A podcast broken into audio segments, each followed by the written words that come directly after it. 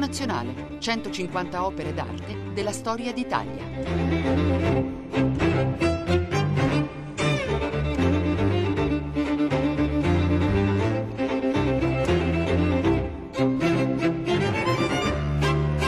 Buongiorno da Luca Scarlini dal Museo Nazionale di Radio tre. Quest'oggi, per la sala dedicata al patrimonio, risorse, testimonianze e protagonisti del territorio, dove già sono giunte opere preziose di Canaletto e di Perugino, giunge la negazione di Pietro di Jusepe de Ribera, detto lo Spagnoletto, dalla Galleria Corsini di Roma. Ce lo porta Flaminia Gennari, direttrice delle Gallerie Nazionali di Arte Antica.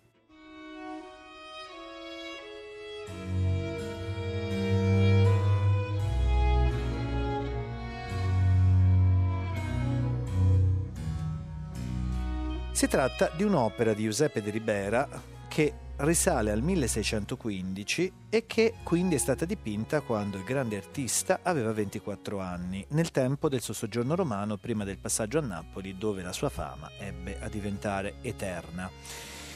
C'è in quest'opera, che recentemente è stata attribuita a de Ribera, tutta una serie di elementi che eh, ci verranno raccontati e che ha a che vedere con un artista che si propone in modo prepotente già a partire dalle sue prime opere.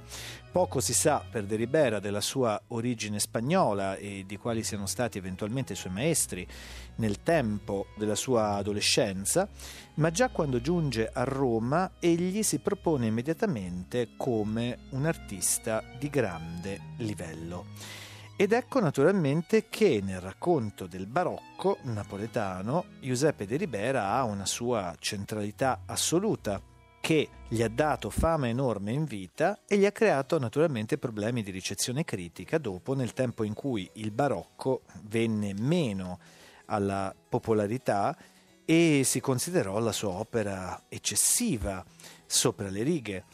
Vale sempre e comunque quella celeberrima citazione di Lord George Gordon Byron in un suo racconto di viaggio in Italia, in cui egli diceva che Jusepe de Ribera intinge il pennello della sua tavolozza niente di meno che nel sangue diretto dei martiri.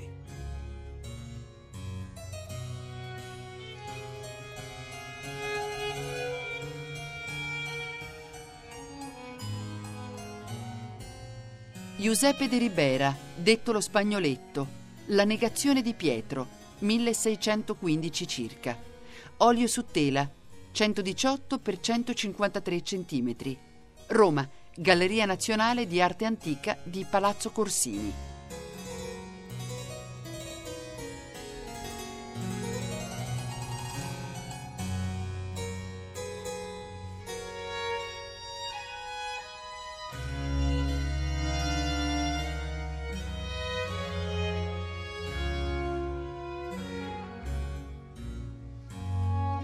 La negazione di Pietro, conservato alla Galleria Corsini, è un dipinto realizzato attorno al milleseicentoquindici e soltanto da pochi anni è stato attribuito con ragionevole certezza a Jusepe de Ribera, detto lo Spagnoletto. Ribera era nato nel millecinquecentonovantuno e dunque dipinse questo quadro attorno ai ventiquattro anni, eh, quando viveva a Roma.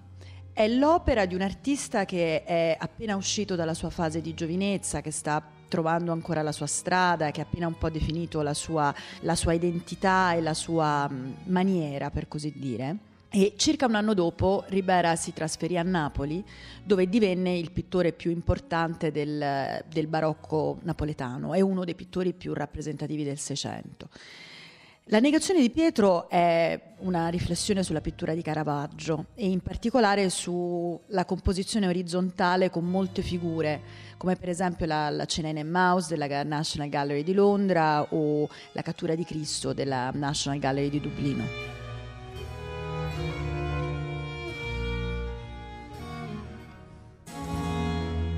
Il tradimento di Pietro si narra nei Vangeli. Avvenne nel cortile della casa del gran sacerdote, mentre Gesù era sotto processo. Qui invece ci troviamo, nel quadro di Ribera, ci troviamo in un interno e la negazione è combinata con una scena di gioco.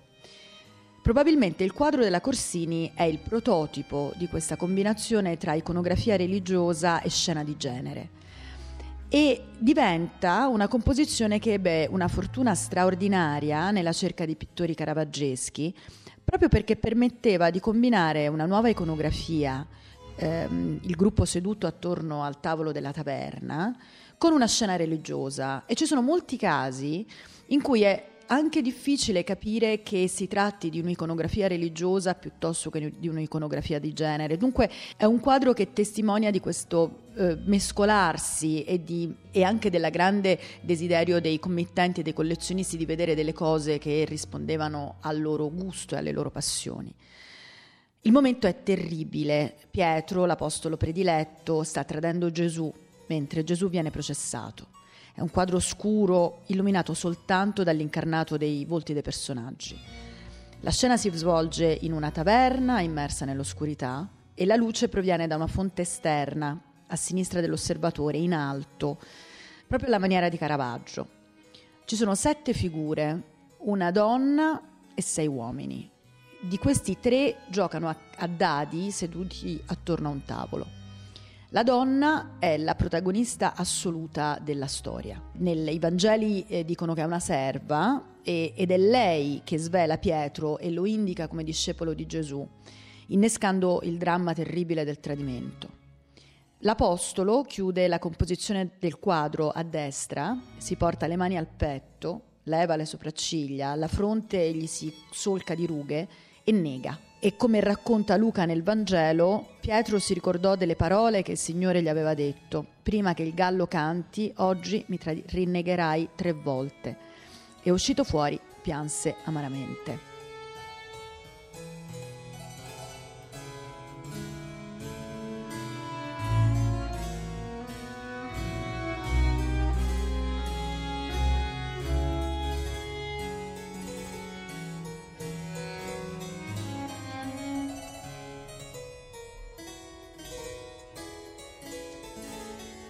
La donna è il punto più alto e più luminoso del quadro. Ha un turbante e un vestito chiari, di una tonalità tra il grigio perla e il bianco sudicio. I volti degli uomini sono rugosi e stanchi, però sono anche umili e solenni al tempo stesso. E questo è un paradosso, questo della, diciamo così, nobiltà stracciona, sul quale Ribera tornerà moltissime volte nei suoi dipinti di apostoli, filosofi, santi, che, che segneranno il, il corso della sua carriera e per i quali diventerà anche poi più riconoscibile. Al centro della composizione c'è un soldato barbuto di mezza età, dall'aria stanca, e una lama di luce che segna una curva scende lungo la, la sua armatura sul braccio e sottolinea questo bagliore sul metallo. È una curva luminosa che sottolinea e illumina il centro nevralgico del racconto e del dramma, ovvero una sequenza di mani. La prima, verso il centro del quadro, è la mano di un vecchio in semioscurità che indica Pietro e sembra dire: davvero, eccolo qui il traditore. La seconda mano, più luminosa e però anche incriminante, è quella della donna. E infine questo si chiude con le mani di Pietro giunte sul petto, che, che appunto sta dicendo: non sono io, non, non pensate a me, non sono io. Opposto all'apostolo, dall'altro lato del quadro, un uomo assiste alla scena, mentre i giocatori sono assorti sui loro dadi e non sembrano assolutamente rendersi conto di quello che sta accadendo alle loro spalle. Dunque le due scene, quella di genere e quella religiosa, sono in qualche modo un pochino ancora separate e, e, e permettono anche a, all'osservatore di stabilire questa differenza tra, tra narrazioni, tra momenti, tra iconografie.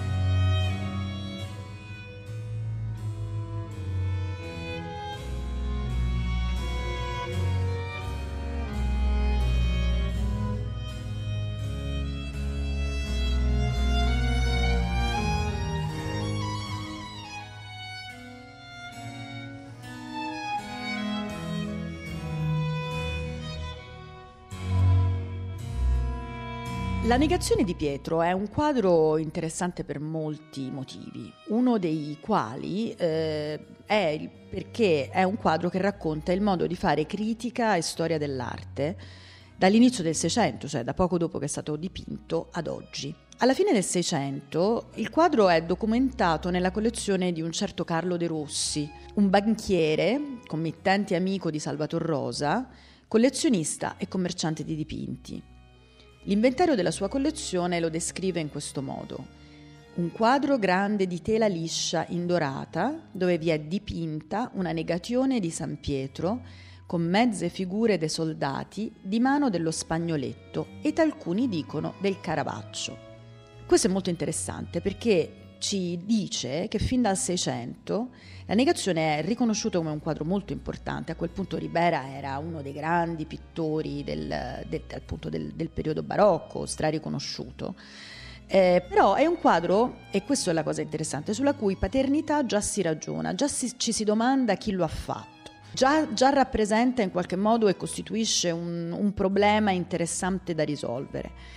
Ben presto, molto rapidamente, l'attribuzione a Ribera si perde. Poco dopo, a cavallo tra seicento e settecento, il quadro entra nella collezione Corsini e oggi si trova lì ancora più o meno nella stessa posizione dove si trovava nel Settecento. Probabilmente viene acquistato da, dal cardinale Lorenzo Corsini, il quale nel millesettecento venne eletto papa come Clemente dodicesimo e regnò fino al, per un decennio, fino al millesettecentoquaranta.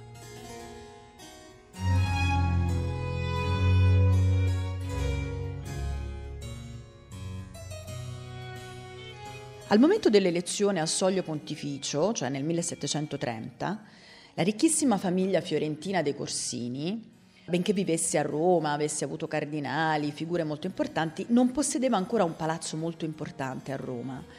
E il nipote di Clemente, Neri Maria, commissiona a Ferdinando Fuga questo grande arioso palazzo su via della Lungara, dove oggi si trovano l'Accademia dei Lincei e appunto la Galleria Corsini. Come altri celeberrimi cardinal nipoti prima di lui, per esempio Alessandro Farnese, nipote di Paolo terzo, o, ehm, o, o Scipione Borghese, Neri Maria è un grande collezionista, mecenate e intellettuale. Ha come consigliere un bibliofilo, un bibliotecario, un intellettuale, Giovan Battista Bottari, il quale per lui, ma anche con lui, crea una biblioteca straordinaria che costituisce il nucleo dell'attuale biblioteca dei Lincei. Neri, il cardinale, la fa progettare come biblioteca pubblica, perché a Trastevere non esistevano biblioteche aperte al pubblico e perché comunque la biblioteca pubblica era già era una novità assoluta, e dedica alla biblioteca un'intera ala del palazzo.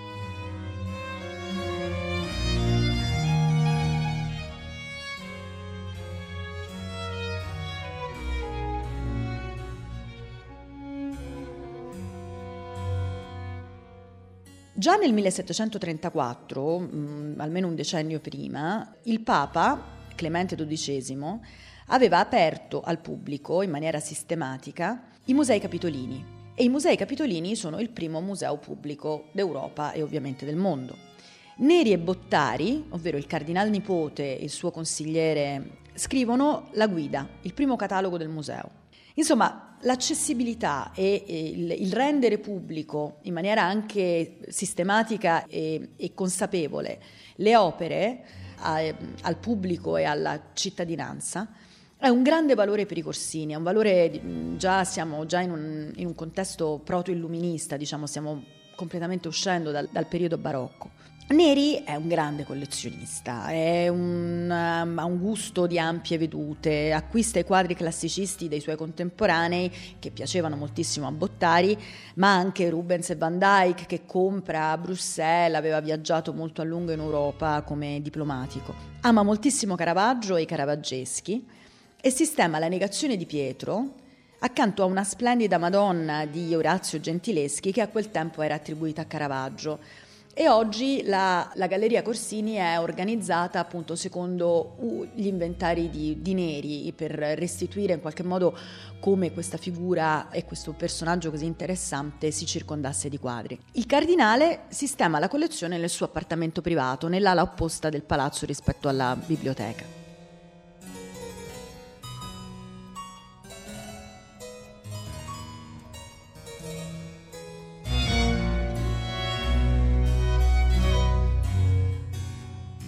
Per vedere la sala dedicata al patrimonio bisogna entrare a museo radio tre punto rai punto it, dove si può vedere l'opera e si possono trovare suggestioni di vario tipo dedicate all'approfondimento con suggestioni bibliografiche ulteriori. Il racconto di Jusepe de Ribera, che ci viene portato da Flaminia Gennari, è quello di un artista che si afferma in tempi brevi e che sta nel mondo ricchissimo degli eredi di Caravaggio. Naturalmente vi è una vera e propria continua forma di riconoscimento della centralità caravaggesca, che ha avuto una eccezionale capacità di rinnovare l'arte nel Seicento in Europa.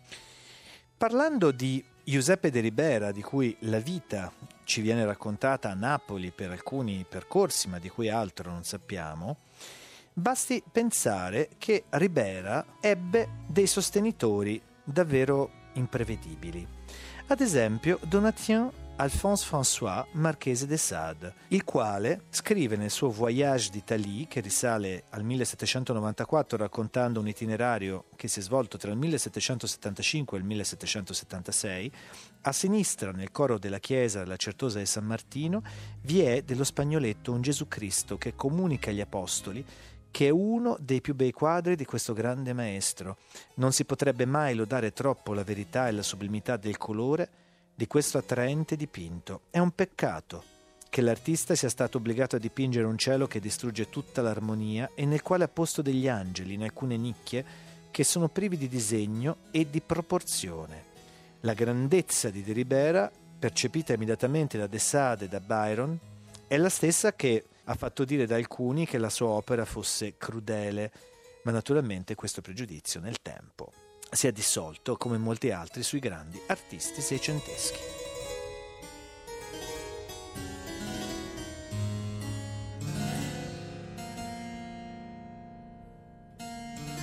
Flaminia Gennari racconta La negazione di Pietro di Jusepe de Ribera.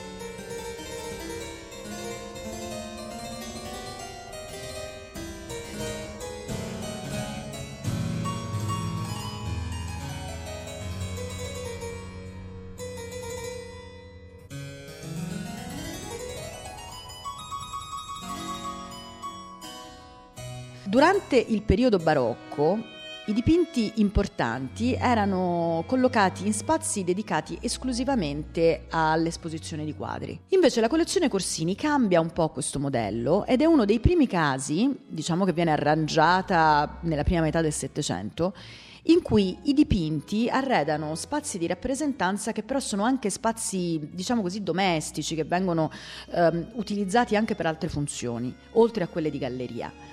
E dunque sono accompagnati da console, da, da mobili, da, che ancora esistono e che ancora sono presenti nella Galleria Corsini e che sono alcuni degli esempi del rococò romano più straordinario, rococò neoclassico romano.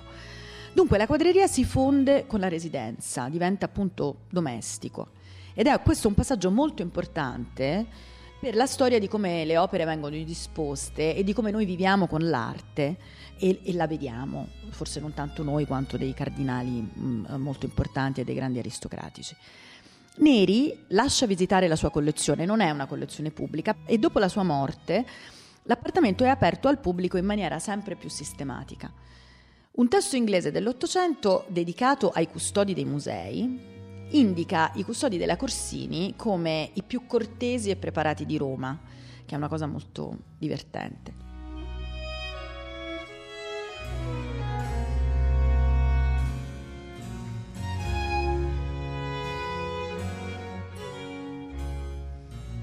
Nel milleottocentottantatré il principe Tommaso Corsini vende il palazzo allo Stato italiano e dona tutto quello che contiene: biblioteca, quadreria e una straordinaria collezione di stampe, sempre raccolta da Bottari e da Corsini, che costituisce il nucleo del Gabinetto Nazionale della Grafica.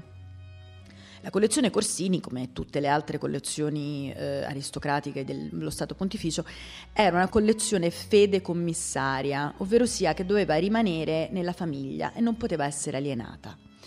Per acquistarla, il Parlamento italiano emana una legge che rende in seguito possibile anche l'acquisto delle collezioni Borghese e Torlonia. Dunque, attorno alla collezione Corsini si definisce sia la politica di acquisizioni dello Stato che il progetto di Galleria Nazionale della Nuova Nazione. E dunque è una linea, questa del rendere pubblica l'arte, che va appunto da Clemente dodicesimo e da Neri nella prima metà del Settecento fino all'inizio del Novecento e fino ad oggi.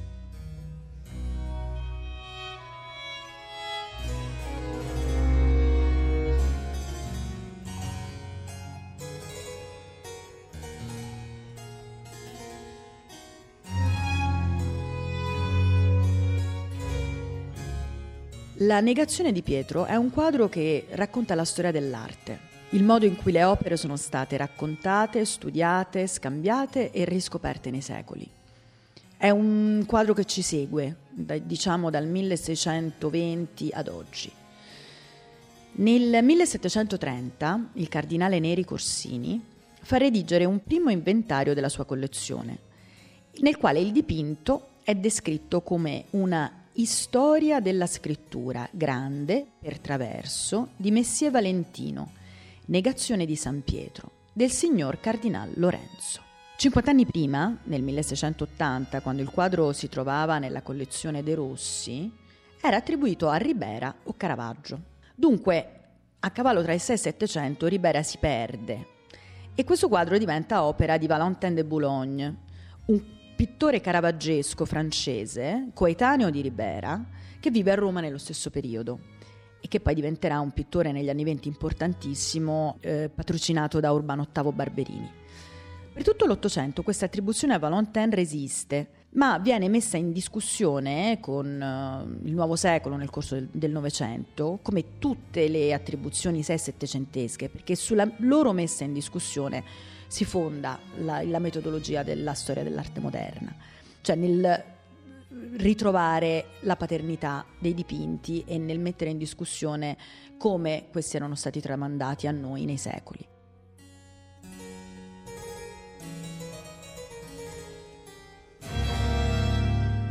Caravaggio e il caravaggismo, eh, ossia il modo in cui i pittori della prima generazione successiva a Caravaggio interpretano la sua la sua arte, il suo stile, la sua maniera, sono uno degli snodi cruciali della storia dell'arte occidentale.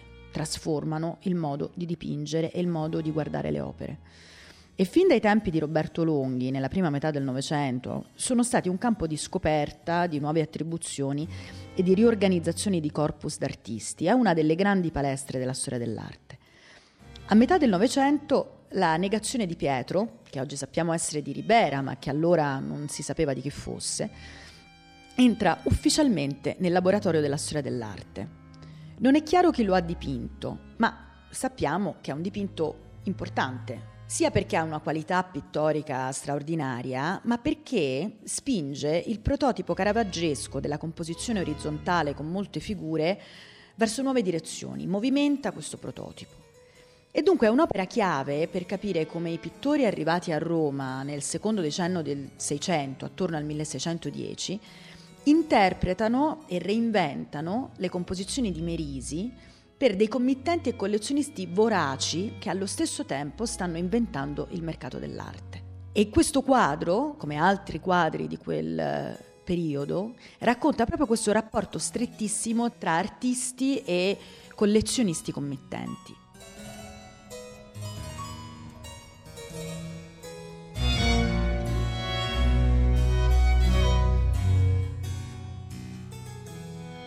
Fino a pochi anni fa, la negazione di Pietro era attribuita al cosiddetto maestro di Salomone, una identità caravaggesca, un profilo di artista caravaggesco, delineato da Roberto Longhi in un saggio del millenovecentoquarantatré. Longhi era partito da un quadro che raffigura appunto il Giudizio di Salomone, conservato alla Galleria Borghese di Roma e già acquistato da Scipione Borghese all'inizio del Seicento. Nel corso del dopoguerra altri studiosi italiani e francesi hanno attribuito altre opere a questo anonimo caravaggesco della prima ora, un pittore di grande qualità, per il quale si ipotizzava un'origine francese o nord-europea. Poteva questo maestro del Giudizio di Salomone essere uno dei numerosi giovani francesi, fiamminghi, spagnoli che vivevano o gravitavano attorno al palazzo del marchese Vincenzo Giustiniani, un importantissimo collezionista e scrittore d'arte del primo Seicento. Negli ultimi anni, diciamo a partire dal duemiladue, Gianni Papi, uno studioso del caravaggismo e di Caravaggio, sulla scorta sia di analisi stilistiche molto puntuali che di numerosi documenti emersi recentemente, ha ricondotto tutti i quadri attribuiti al maestro di Salomone agli anni romani di Jusepe de Ribera, tra il milleseicentododici e il milleseicentosedici.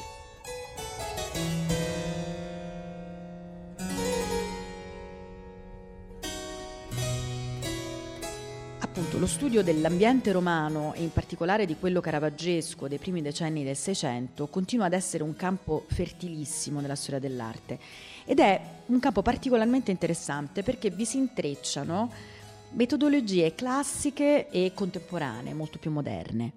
Dunque, da un lato abbiamo l'analisi stilistica, storica, dei conoscitori, dell'appunto sulla scia di Longhi, accanto all'analisi dei documenti, allo studio del collezionismo e degli albori del mercato dell'arte, dunque a uno sguardo molto più contestuale sul, sulle opere, fino alle ricerche sulla ricezione o a quelle sui networks di pittori, mediatori, scrittori e mercanti, che sono un po' quello che sta accadendo adesso nel, nel mondo del, della storia dell'arte.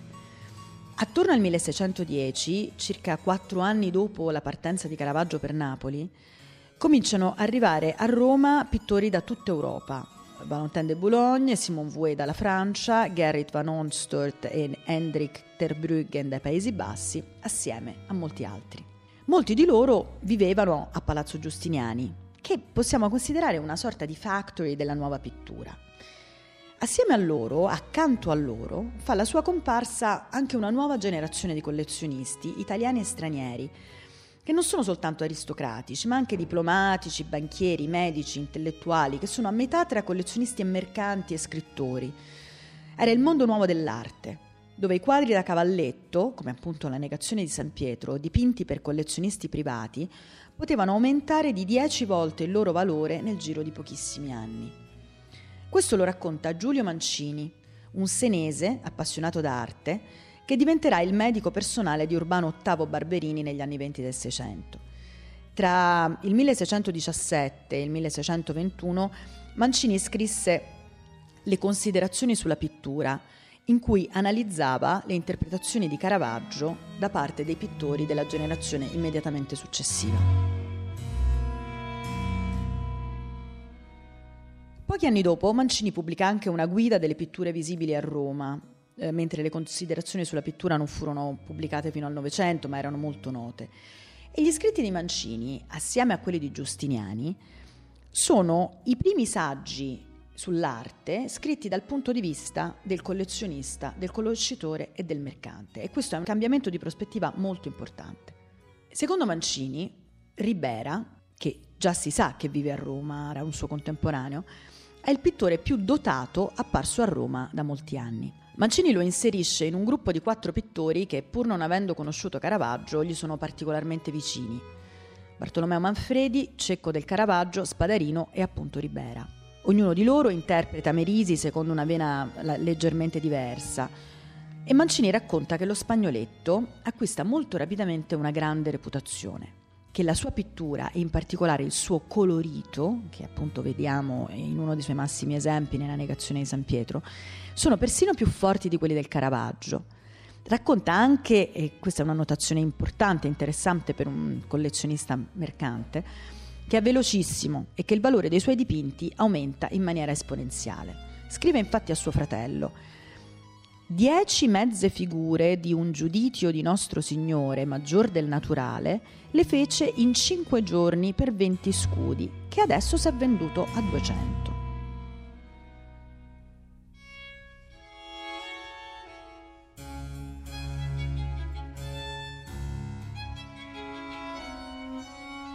Comprendere quanto Giuseppe de Ribera sia stato fondamentale nel Seicento ci è dato anche dalla quantità di falsi e apocrifi della maniera dello Spagnoletto che ebbero a diffondersi nel corso del Seicento.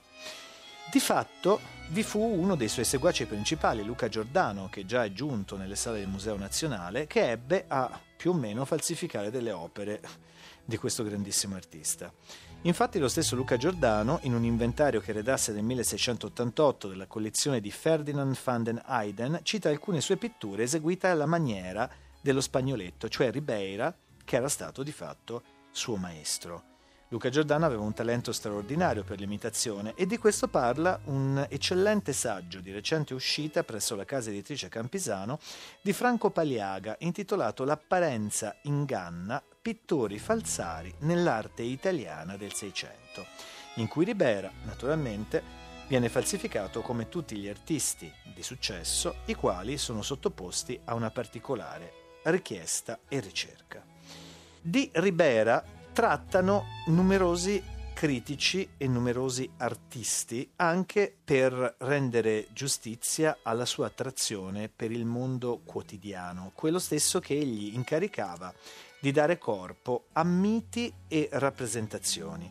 Vi è la storia dei sensi, questa serie di quadri che sono dispersi in giro per il mondo, tra cui quello famosissimo del gusto, dove c'è un uomo di corporatura robusta, il quadro si trova a Hartford al Wadsworth Athenaeum, il quale ha una camicia piuttosto consunta e sporca e sta mangiando un pasto frugale e ha un bicchiere in mano, una bottiglia di vino, c'è un cartoccio di olive e c'è questa nobiltà stracciona, così è stata chiamata, in cui Ribera, prendendo degli elementi dalla vita quotidiana, riesce a renderli improvvisamente astratti dal contesto realistico e portati a una significazione ulteriore, che è quella poi del racconto di una visione filosofica della vita, e non per caso egli così spesso dipinse filosofi e fu responsabile di straordinari ritratti dei pensatori dell'antichità.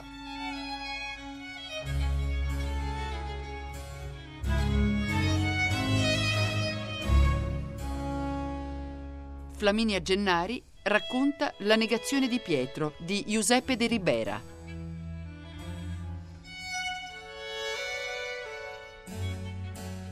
Le vicende della giovinezza di Ribera sono romanzesche e molto affascinanti. Sappiamo che nasce vicino a Valencia nel millecinquecentonovantuno e che suo padre è un calzolaio. Non si sa se prima di arrivare in Italia fa un apprendistato a Valencia. Non si sa se passa per Napoli prima di arrivare a Roma, dove sappiamo che comunque ha dei parenti.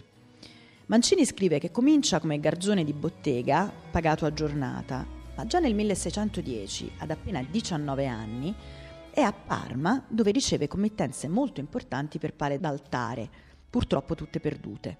Il suo primo mecenate è Mario Farnese, nipote di Paolo terzo, un militare, collezionista e grande promotore dello scultore Francesco Mochi. Plausibilmente, prima di Parma, Ribera è già a Roma e incontra Farnese, ma non sappiamo nulla della sua formazione. Insomma, è un artista che appare improvvisamente ventenne e già riceve commissioni molto importanti. Nel milleseicentododici torna a Roma, dove affitta uno studio e chiede al padrone di casa di aprire una finestra sul tetto per illuminare dall'alto i quadri che sta dipingendo, seguendo molto da vicino l'esempio di Caravaggio. E questo è un dettaglio cruciale per capire il suo metodo di lavoro già proprio agli inizi. Mancini scrive che Caravaggio illuminava i suoi dipinti con un'unica fonte di luce dall'alto, senza riflessi, come in una stanza con le pareti scure illuminata da un lucernario. In questo modo i chiari e gli scuri sono molto contrastati e le figure nel dipinto appaiono come in rilievo, ed è esattamente il tipo di illuminazione che vediamo nella Negazione di San Pietro.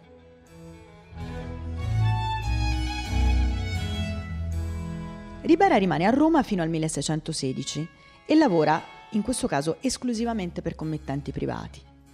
L'inventario delle collezioni Giustiniani, redatto nel milleseicento trentotto, menziona dodici suoi dipinti. Scipione Borghese ne possedeva tre. Lo stesso Mancini ne aveva almeno uno, un San Girolamo, di cui scrive al fratello: «Vi mandai l'anno passato un San Girolamo, fatene conto perché adesso è reputatissimo». Infatti, un paio d'anni più tardi, scrive sempre al fratello, che il dipinto valeva già cento scudi. La Negazione di Pietro si trovava nella collezione di Pietro Cussida, ambasciatore spagnolo a Roma, il quale possedeva naturalmente molti altri dipinti del suo conterraneo, tra cui una serie ricordata da Mancini in questo modo: cinque mezze figure per i cinque sensi molto belle. In questa serie Ribera sperimenta una composizione che lo caratterizzerà per tutta la sua carriera: il quadro di medio formato con un'unica figura monumentale e isolata. Che siano apostoli, filosofi o figure metaforiche come i sensi, si tratta sempre di uomini di mezza età o anziani, rugosi e vestiti poveramente, ma solenni e imponenti.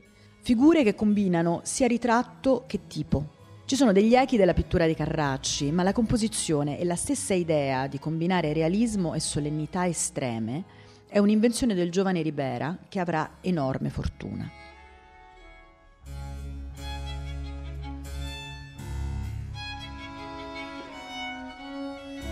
Oltre alla negazione di San Pietro, Ribera realizza a Roma altre composizioni orizzontali con molte figure che diventano via via più complesse. La negazione è appunto il culmine di questo gruppo. Il taglio orizzontale era il formato per eccellenza per il quadro da collezione e tutti i pittori caravaggeschi lo interpretano.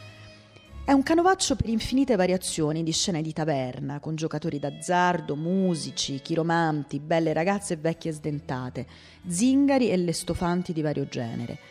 È un teatro per iconografie sia sacre che secolari, dalle potenzialità vastissime per dipinti colti e profani. Molti anni dopo, Giovan Pietro Bellori scrive che Caravaggio dipingeva da fermo, intendendo che le sue composizioni erano rigide, fisse. I limiti della pittura di Caravaggio venivano già discussi da Mancini e Giustiniani, che tuttavia erano suoi grandissimi estimatori. Dunque, senz'altro i collezionisti degli anni dieci, i collezionisti di Ribera, di Valentin, di Manfredi, chiedevano a questi pittori di superare questa rigidità e infatti le loro composizioni sono via via più articolate e movimentate, progressivamente animate da una teatralità che è già quasi proto-barocca. La negazione di San Pietro è un tassello cruciale di questo tragitto.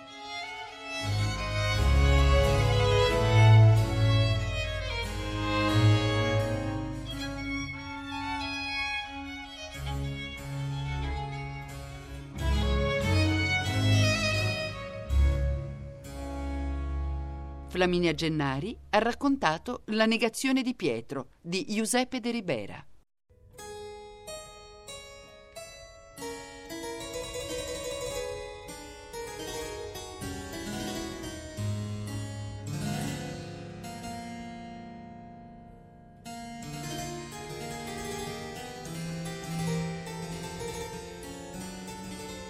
Per la sala dedicata al patrimonio, risorse, testimonianze e protagonisti del territorio, quest'opera, La negazione di Pietro di Giuseppe de Ribera, dalla Galleria Corsini di Roma, va a entrare in risonanza con un mondo in cui si trovavano anche i taccuini di lavoro di Canaletto. E Giuseppe de Ribera, amato da De Sade, amato anche d'altra parte da Byron, e anche a tutti gli effetti capace di suggestionare Teofil Gautier, che scrisse moltissimo venendo sconvolto dalle opere sue a Napoli, perché ebbe ad affermare che in quelle opere così corrusche, così corrucciate, c'era quasi da perdersi a tutti gli effetti. Nel Novecento ha trovato un ruolo assai curioso in un'opera teatrale di Rafael Alberti. Si chiama Notte di guerra al Museo del Prado. È un'opera teatrale del millenovecentocinquantasei che racconta un fatto vero accaduto al tempo della guerra civile in Spagna, quando in una certa notte la guerra passò esattamente nelle sale del Museo del Prado, e quindi da questo fatto vero il poeta si immagina che le opere abbiano a discutere, e l'autore che interviene come personaggio dice: «Ore sempre più pericolose per il nostro museo, si lavorava senza pausa giorno e notte. Dopo Goya scesero nel sotterraneo i Velázquez, e ricordo soprattutto quella brutta faccia di Don Sebastián de Morra, nano prediletto del re Filippo quarto, e dopo i quadri del Greco e i severi Zurbarán e le ombre tenebrose di Ribera, la pelle scorticata dei suoi martiri». Le ombre tenebrose, la pelle scorticata è il contributo di Raffaele Alberti a un florileggio poetico che molti scrittori hanno reso tra otto e novecento a questo grande artista spagnolo d'Italia, che nella vicenda del barocco ha avuto un peso effettivamente straordinario. Un saluto da Luca Scarlini dal Museo Nazionale di Radio tre e per una suggestione musicale Il Vespro di Francesco Provenzale, eseguito dalla Cappella della Pietà dei Turchini.